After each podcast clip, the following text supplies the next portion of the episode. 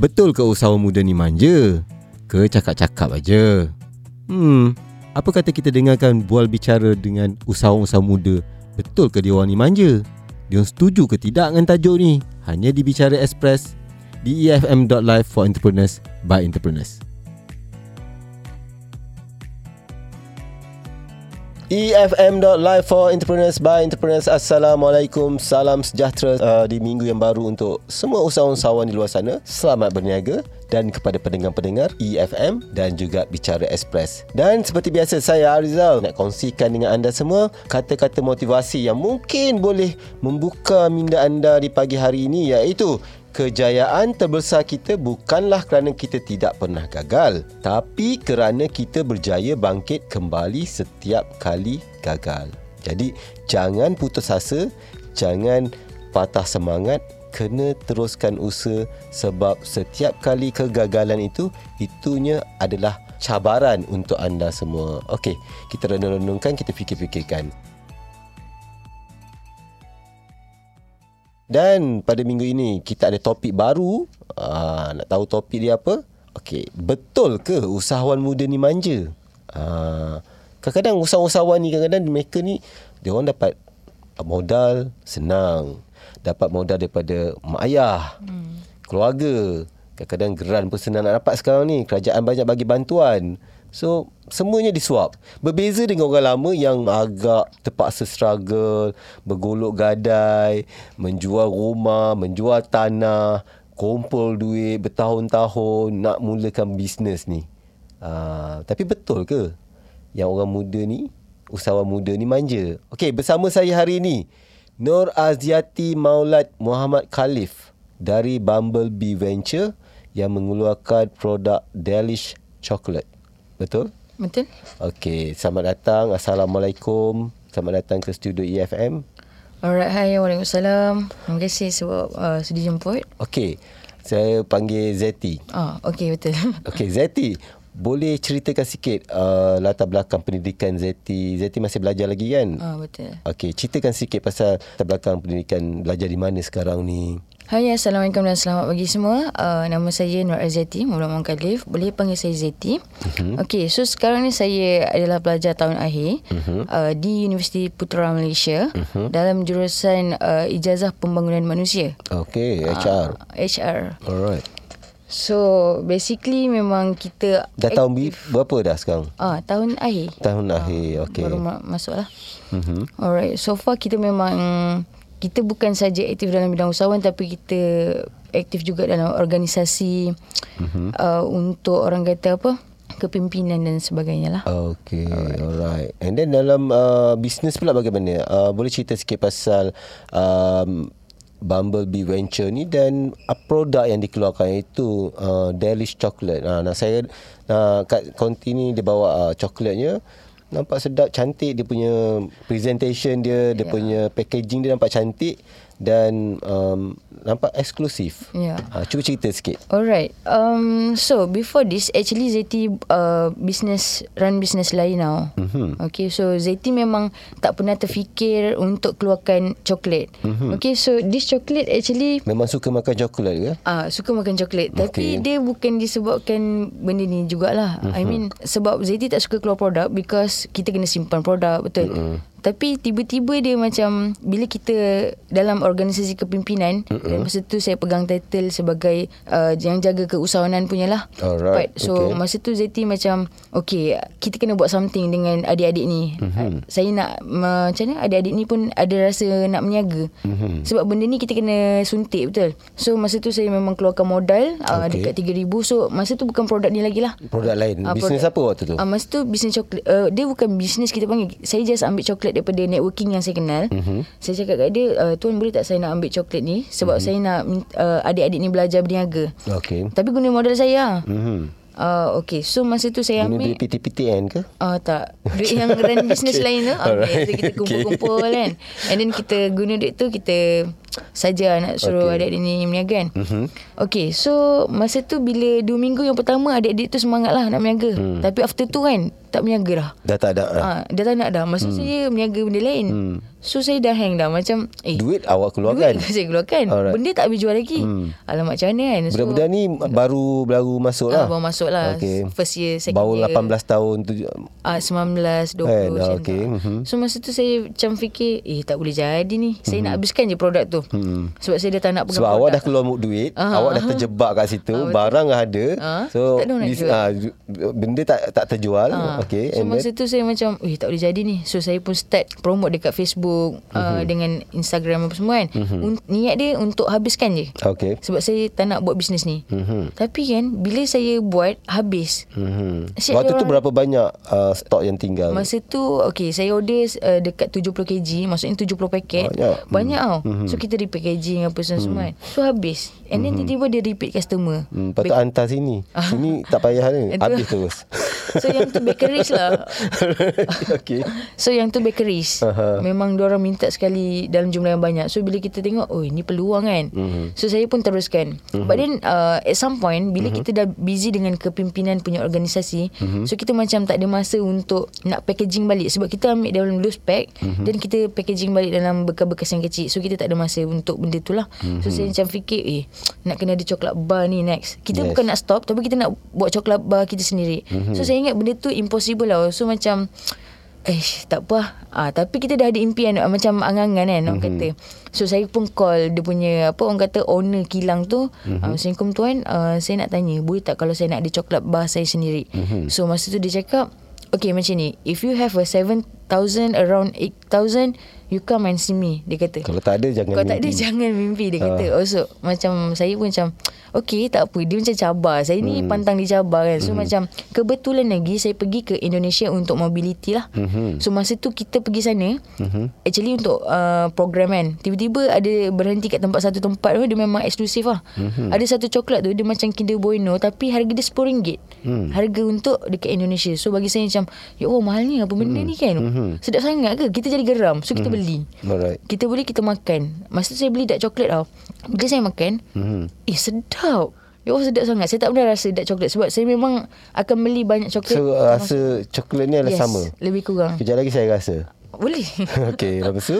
Okay so saya makan Saya cakap eh sedap Benda ni kena bawa balik So Mhm. saya kumpul Dah cukup RM8,000 tu saya jumpa dia Assalamualaikum tuan hmm. Saya dah cukup RM8,000 Boleh tak saya nak jumpa tuan Okay boleh Datang office saya Mhm. Saya pergi sana Saya bawa sekali saya bawa wrap uh, coklat tu. Mhm. Saya pergi jumpa dia. Tuan Okay saya nak buat coklat macam ni. Tapi saya tak nak ada Certain-certain benda Yang saya dah kaji Buat research apa semua.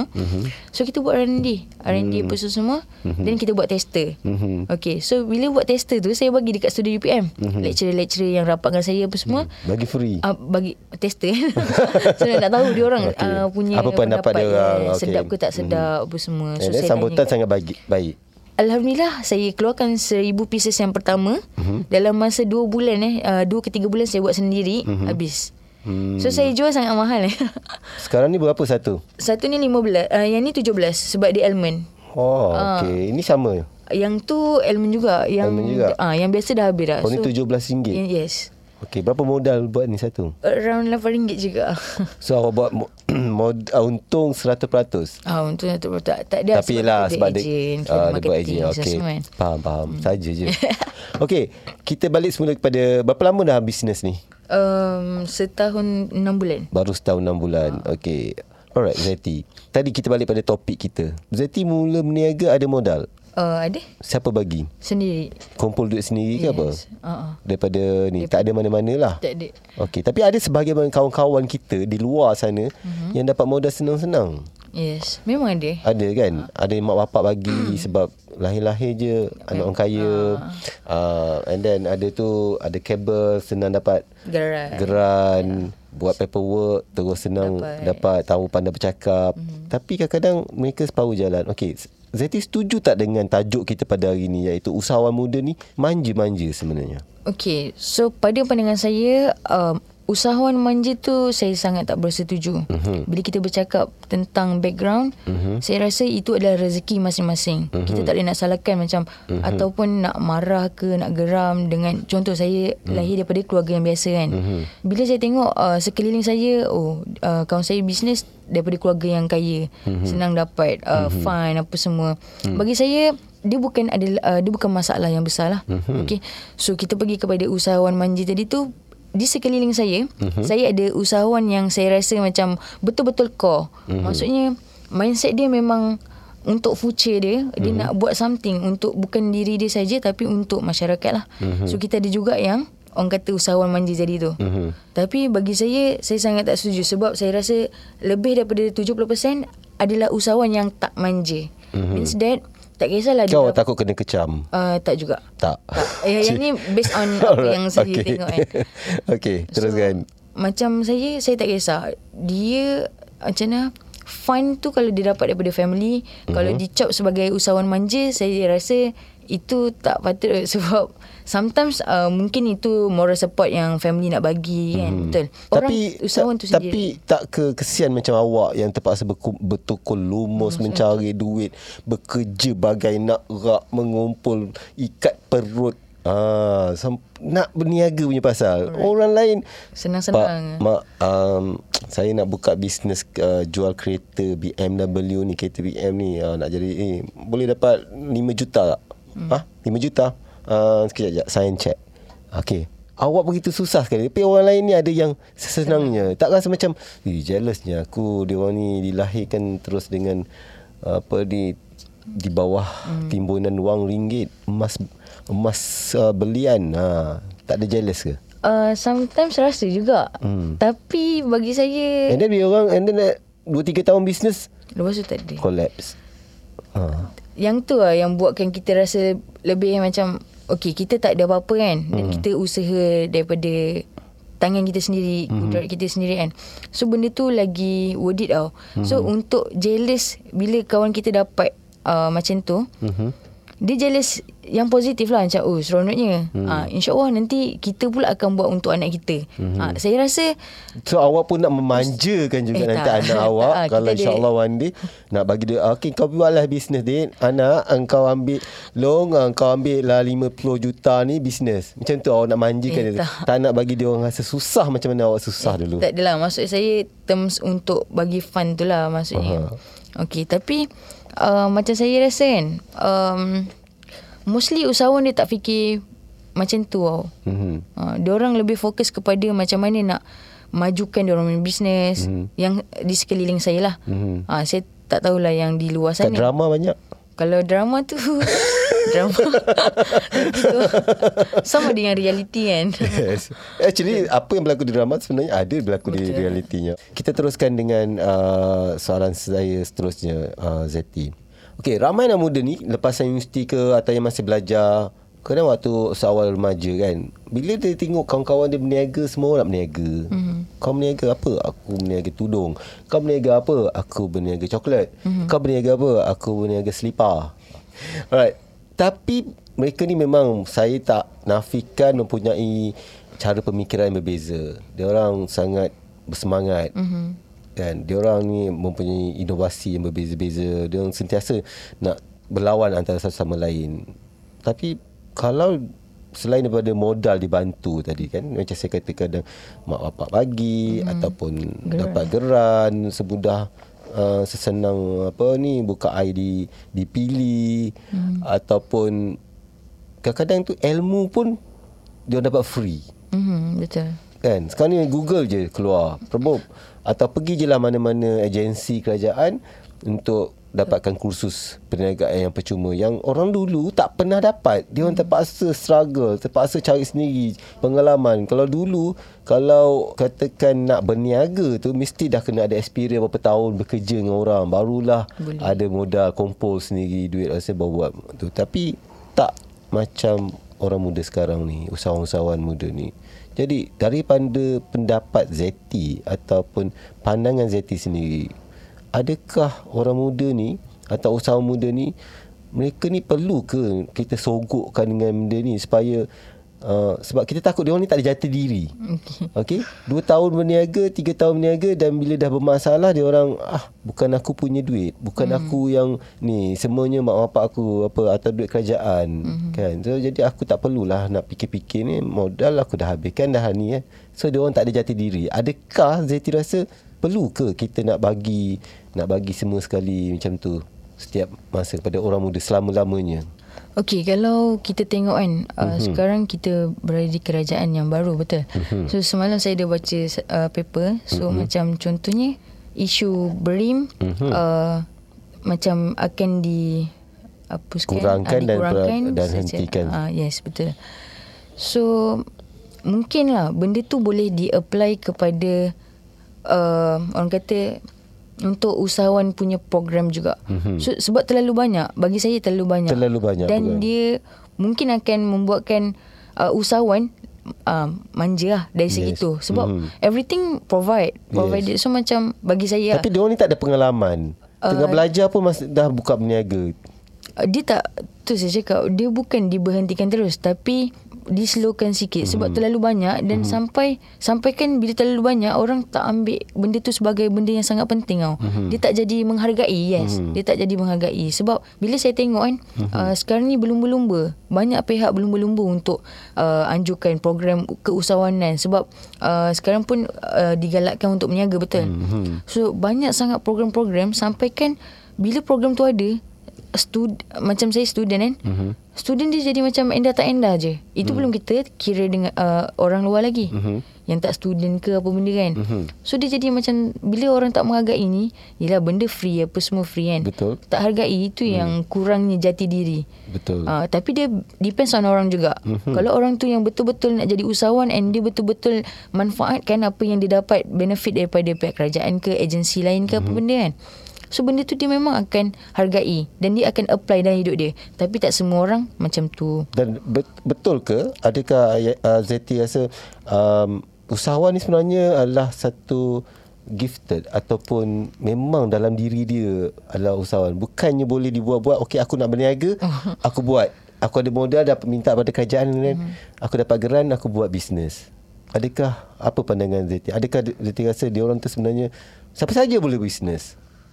Um, okay 70% uh, yes saya rasa dia gifted uh-huh. maksudnya uh, sales uh, teknik sales uh-huh. teknik tu dia tak dekat semua orang betul bila saya tengok kan uh-huh. saya tengok sekeliling yang mana minat bisnes uh-huh. yang bisnes Uh, ikut-ikut kawan uh-huh. uh, So saya rasa 70% adalah yang gifted uh-huh. Yang 30% ni adalah orang yang uh, Belajar untuk berniaga tapi tak boleh buat. Ah, tapi uh, itulah ketahanan dia dia tak akan sama. Mm-hmm. Sebab yang ni dia belajar untuk bisnes, dia tak ada passion tau. Dia mm. tengah pupuk passion. Bukan yang, uh, 70 yang uh, terbalik pula, 30 gifted, 70 yang uh, merasakan dirinya aku nak jadi usahawan juga. Oh, yang sekeliling saya saya rasa 70% Okey so awak kenal lah kawan-kawan di keliling yes. awak yang usahawan ni betul-betul memang mm-hmm. nak jadi usahawan betul tapi rata-rata ya saya saya temu bual atau saya jumpa kebanyakan dia orang ni bisnes barulah dalam setahun setengah mm. dua tahun setengah seperti Zeti sendiri mm, setahun setengah dan orang kata bukan saya kata dalam tempoh lima tahun tu adalah tempoh yang kritikal atau penuh dugaan dan belum tentu dia mampu untuk pergi jauh uh, sebab dia belum melalui sebenarnya cabaran dugaan bisnes yang sebenarnya. Betul? Betul. Kebanyakan usahawan-usahawan muda ni mereka tak mampu. Mm-hmm. Betul ke dia tak mampu? Sebab kadang-kadang tu sebab modal dah orang keluar. Mm-hmm. Semua benda disuap. Jadi dia orang rasa ah aku dah 2 tahun bisnes dah tak boleh nak buat lah. Tutup lah lantak lah Biar aku kerja dengan orang mm-hmm. Sebab dia dah ada degree mm-hmm. kan? So jadi dia tak rasa macam Bersalah pada diri dia Ataupun pada orang lain So apa pandangan Zaiti berkaitan tu Okey lah Rata-rata memang Boleh dikira lah mm-hmm. Dua tahun pertama uh, Memang dah collapse Banyak yang mana guna grant mm-hmm. Fund daripada parents Memang mostly Dekat sekeliling saya pun Saya tengok uh, Memang dia collapse. Mm-hmm. Lepas setahun lebih. Kadang-kadang tak sampai setahun pun. Hmm. Sebab kadang-kadang buat bisnes tu nak tunjuk kad. Aku ada bisnes bagi kad. Oh, kad aku cantik. Betul tak? Betul. Dia macam terikut-ikut sebenarnya. Yes, Sebab correct. sekarang memang trend ramai orang berniaga. Betul. Hmm, nak nak title CEO lah, oh. director, board lah apa semua kan. Okay. Betul. Padahal tak ada apa lagi. Hmm. So macam ZT sendiri, ZT letak face uh, 3 tahun pertama adalah baby. Mm-hmm. Okay, 5 tahun tu dia macam dah dewasa sikit. Mm-hmm. Tapi uh, sebab sekarang baru setahun lebih kan. Mm-hmm. So jadi target 3 tahun lepas dulu. Mm-hmm. So macam duit modal untuk rolling ke apa kita memang tak akan sentuh sebab mm-hmm. kita nak Sekarang dah balik modal dah. Eh dah. Alhamdulillah. Alhamdulillah. Okey. Sebab kita starting dengan 8k kan. Mm-hmm. So okeylah. Alhamdulillah. Mm-hmm. Tapi itulah memang Masalah tu lah Saya tak tahu macam mana Sebab macam saya Saya start dah sharing bagi mm-hmm. uh, Sebagai speaker mm-hmm. Dekat EU mm-hmm. And sometimes uh, Another programs lah kat luar So saya tak tahu macam mana Kita nak uh, Adik-adik yang minat berniaga ni mm-hmm. Untuk sustain mm-hmm. Kita sometimes macam fikir Macam mana nak bagi dia Kesedaran Macam Okay alang-alang dah buat mm-hmm. Alang-alang you dah Start 6 bulan 8 bulan Why not you teruskan Sebab mm-hmm. benda ni memang Kalau kita tengok pun future dia memang sangat brightness. Bright lah. So macam just teruskan lah. Tapi mostly memang akan give up. lagi-lagi perempuan saya nak hmm. cakap.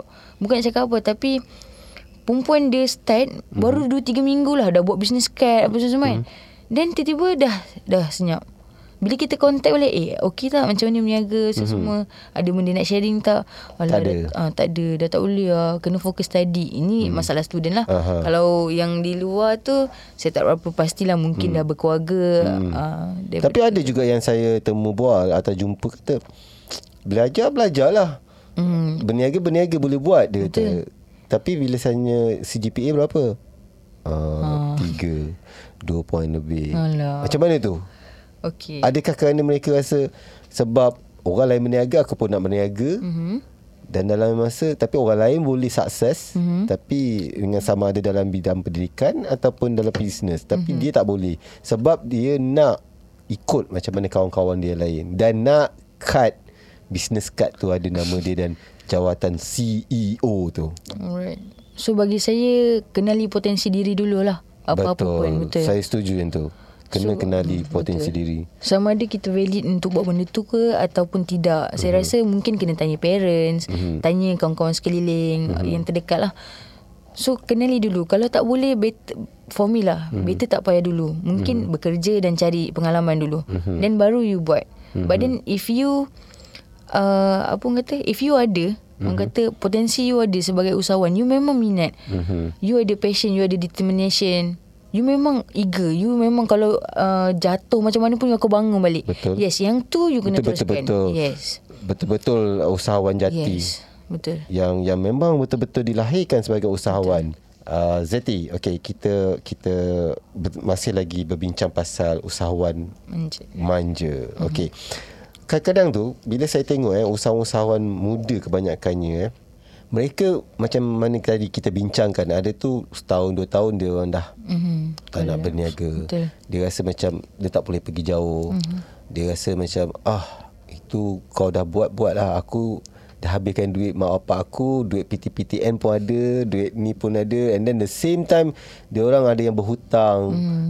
muda-muda lagi dah ada hutang Betul. okey tapi bagaimana pendapat Zaiti macam mana sebenarnya yang dia orang ni usahawan muda ni adakah kalau katakan memanglah kerajaan menggalakkan semua uh, usahawan terutamanya pelajar usahawan muda ni belajar menjadi keusahawanan hmm. belajar jadi apa businessman businesswoman tapi pada pendapat Zeti lah adakah ianya perlu untuk disahut oleh semua orang adakah patutnya kalau zaman belajar hmm. belajarlah hmm. kau kenalah fokus alright okey mak okay. bapak kau lantas kau belajar universiti bukan untuk kau fikir pasal nak berniaga. Kadang-kadang saya tengok tu kadang kesian tau. Kadang-kadang dia rasa macam oh, okey bisnes aku dah hmm. dah dah dah bagus. Tapi sebenarnya tidak.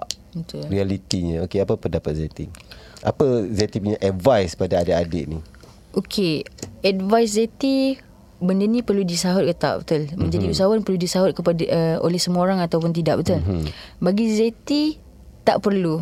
Mm-hmm. Macam Jati cakap tadi Kenali potensi diri mm-hmm. Okay let's say Macam kita ni Seorang genius Okay mm-hmm. kita belajar dalam kos yang kita minat and kita gifted. Memang mm-hmm. kita tahu oh kita memang hebat dalam pelajaran lah. Mm. And then at the same time kita minat debat. Let's, contohnya. Mm-hmm. So bagi Zeti, kalau Zeti seorang genius and Zeti terror dalam bidang debat, mm-hmm. Zeti akan fokus dua benda ni. Mm-hmm. Zeti akan buat yang terbaik and mm-hmm.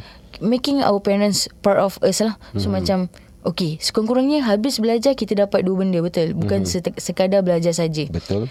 Untuk orang lain pula yang mana ada gifted dalam sport. Mm-hmm. Contohnya, mm-hmm. focus on that thing. Belajar mm-hmm. betul-betul. Uh, I mean kalau tak boleh capai daikan ke pun atas tiga yang paling penting. Mm-hmm. Sport buat yang terbaik mungkin wakil wakil UPM, mungkin wakil Malaysia contohnya wakil mm-hmm. universiti ataupun uh, bertanding di luar negara macam tu. So mm-hmm yang tu dia dah making dia parents proud betul. Mm-hmm. Even bukan dalam bidang usahawan tadi tu. Mm-hmm. So dia banyak bidang sebenarnya. Mm-hmm. Bagi saya kalau sebagai pelajar ataupun uh, orang yang di luar sana mm-hmm. cari sesuatu yang memang memang tu kelebihan diri kita potensi diri potensi lah. diri tadi tu mm-hmm. kita tonjolkan buat yang terbaik mm-hmm. bagi saya fokus yang tu and then kalau yang macam saya saya mm-hmm. business kan mm-hmm.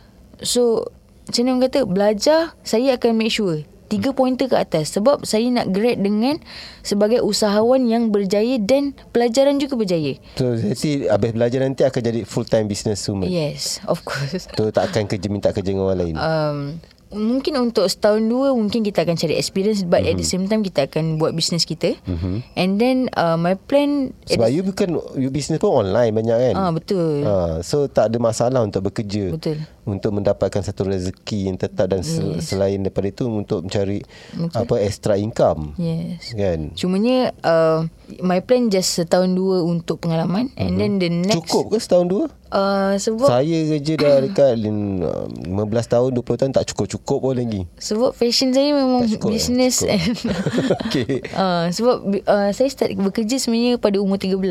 Oh, saya start okay. kerja dekat kedai so, mama. So jadi dah dapat experience yes. tu daripada uh, muda daripada remaja betul. lagi. Mm-hmm. So, so sampai dah. sekarang mm. dah melalui pelbagai ranjau dan pengalaman tu betul. dan semuanya dikumpul dan akhirnya muncullah Delish, Delish Chocolate. Chocolate. Okay conclusionnya tadi ialah iaitu mereka ni sebenarnya usahawan-usahawan muda ni perlu mencari potensi diri Betul. sebelum memulakan apa-apa bisnes. Betul. Kena tahu apa yang di kelebihan dia, mm-hmm. ada ke skill dia dalam marketing, Betul. ilmu kena dicari, Betul. barulah di dipikirkan sama ada nak buat bisnes atau tidak dan jangan terikut-ikut dengan rakan-rakan yang lain. Itu paling penting. Itu yang paling penting kerana dia nya memanglah orang bagi duit, Betul. memanglah you dapat geran ataupun you dapat ilmu yang percuma semua mm-hmm. tapi kena ada rasa tanggungjawab juga. Betul. Betul. Betul. Okey, kita cerita pula pasal Delish chocolate ni. Alright. Boleh saya rasa? Eh boleh. Sila, sila. Saya nak rasa juga sebab dia kata berbeza daripada yang lain. Sedapnya dia punya apa resepi daripada Indonesia. Ah betul. Ha okey. Saya nak buka ni sekarang ni. Ah dengar tu bunyi. Bunyi buka. Ah, ah nampaknya semua orang macam tergiur ke? Nak rasa? Okey. Ah, saya rasa dulu eh Arif. Bau dah sedap. Hmm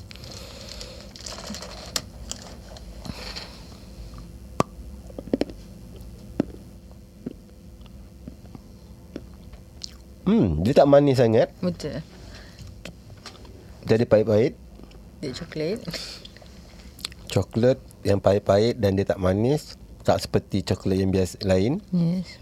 Sebab selalu coklat saya memang tak suka makan coklat sangat. Sebab, Sebab selalunya manis dia manis sangat. Ha. Sakit tekak kan. Betul. Tapi ni ada agak lain sikit. Betul. Hmm. Lain banyak pun okey. lain banyak. Okey. Saya setuju. Dan rasanya lain daripada yang lain. Betul. Jadi harganya RM17. Mm-hmm. Satu berapa ratus gram ni? Uh, 70 gram. 65 gram ke 70 lah. Uh, 65 gram. Hmm, kotak yang cantik. Boleh boleh nak cari kat mana coklat ni? Uh, boleh search Delish Chocolate IG. Hmm. IG Delish Chocolate official. Okay. Yeah. Itu IG. Uh. Di Facebook ke ada? Ada, uh, ada juga. Sama okay. juga. Sama. Uh. Okay. So kalau sesiapa ingin mendapatkan Delish Chocolate ni boleh hubungi uh, Insta dan juga Facebook. Delish chocolate. Ah, the official. The official. Alright. So terima kasih kepada Zeti di atas uh, perkongsian. Saya habiskan dulu coklat ni. Eh, sila. Memang sedap. Serius sedap. Um, anda semua boleh rasa uh, pada Arif dan juga uh, Danish. Syawani, sorry. Syawani, saya kita ada uh, sound engineer baru. Syawani, welcome to our members, our family. Syawani um, dan dia juga akan membantu Arif untuk segmen Bicara Express. Dan terima kasih kepada uh, Zeti sekali lagi. Um, sebelum saya terlambat, saya rasa belum terlambat lagi. Saya nak ucapkan selamat Hari Merdeka kepada uh, Zeti dan juga rakyat Malaysia di luar sana. Okey, tahu ke yang keberapa? 60 60 Satu Yes 61 Okey apa slogan Hari Kemerdekaan. Ah, Inilah anak-anak muda ni. Dia dah mula goyang-goyang kaki ni. Ah, ah, Ni yang masalah dia. Tak peka. Okey apa? Cepat. Sayang, Sayangi Malaysia. Sayangi Malaysia ku. Wah, tu jadi itulah kepada pendengar-pendengar EFM, kepada anak-anak muda, tolonglah Okey, kita bukan saja perlu merdeka dari segi fizikal tapi kita perlu merdeka dari, dari segi minda. It, uh, dan kita berharap agar negara kita terus maju, terus aman uh, selamanya sehingga akhir hayat dan selama-lamanya. Okey, terima kasih juga kepada sound engineer saya Arif dan juga uh, Shivani Susah saya ingat nama dia. Okay. Shivani She lah saya panggil She Okay. Arif dan She Shivani uh, Dan kepada semua pendengar-pendengar EFM Jangan lupa temu janji kita esok Jam 11.30 pagi Dan juga jam pukul uh, 4 petang. Hanya di EFM.live For entrepreneurs By entrepreneurs. Assalamualaikum Salam sejahtera Dan jumpa lagi